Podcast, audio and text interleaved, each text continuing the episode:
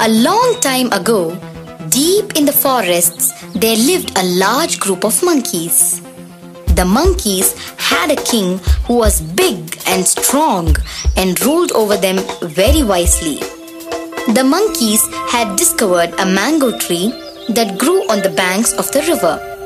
It had big, delicious mangoes. The wise monkey king cautioned all the monkeys, saying, Don't let a single mango fall into the river.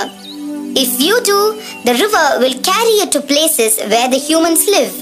And once they get to know about this fruit, then we will not be safe here anymore. For they will come here in search of the fruit and destroy us to keep it for themselves. So, the monkeys were very careful and were always on the lookout for ripe mangoes on branches at the edge of the river. But one day, a big, ripe, and tasty mango fell into the river without their knowledge.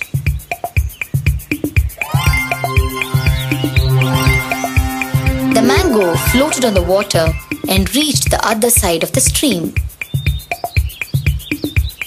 The royal washerman was washing clothes. He found the mango.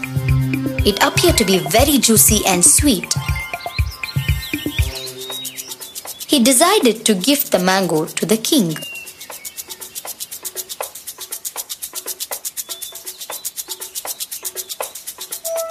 Your Majesty, I found this ripe golden mango on the bank of the river in the forest. I thought you will like to see such an extraordinary mango, so I have brought it to you.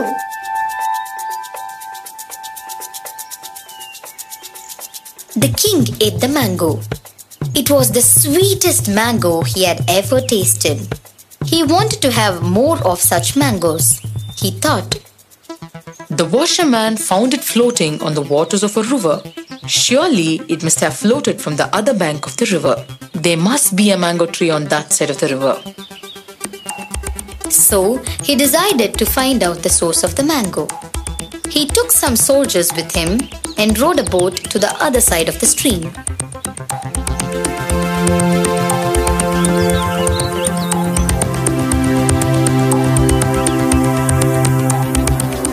From the boat, they could see the mango laden trees. The king was very happy. Now he could enjoy the mangoes. Meanwhile, some monkeys saw the men coming that way.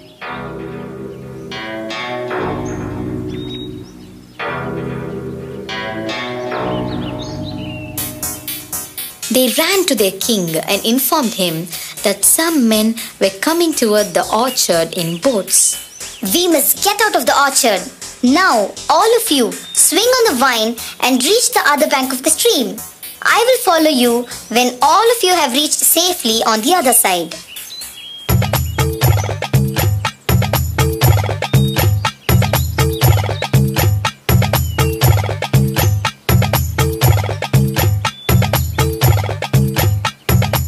He helped the old and baby monkeys to swing to the other side. When he was sure that all the monkeys had reached the other bank safely, he got ready to swing to the other side. All his subjects were waiting for him on the other bank of the stream. But the vine was now too weak to bear the weight of the Monkey King. It broke and the Monkey King fell into the stream. Seeing him falling into the stream, all his subjects began to cry for help. The king was watching all this.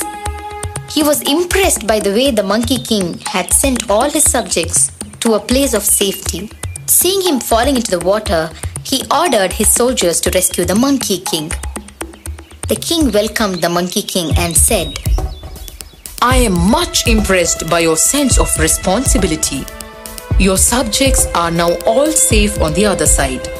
You are very tired. I invite you to my palace to spend a few days with me. Your Majesty, thank you for your kind invitation, but I cannot come with you. My place is with my subjects. I have to stay with them. You are really a great king. You know very well the responsibilities of a king towards his subjects. I am also a king and cannot harm you or your subjects. I had come here to get the golden mangoes. However, no, I shall not touch these mangoes. This is your kingdom. I cannot cause any harm to it. Please continue living here with your subjects. Thank you so much for sparing my kingdom and saving my life. I cannot let a friend go away without a gift. Please accept some of these juicy mangoes and take them with you to your palace. Every year, I will send some of these sweet mangoes to your palace. It will make our friendship everlasting. The king's men took some mangoes and returned to their palace. The monkey kept on living in the forest. So, dear children, did you see how noble the monkey was, how responsible he was, and how affectionate he was towards his subjects? That's the way you'll have to treat your co friends and everybody else. The moral of the story is please be kind to all others in the world.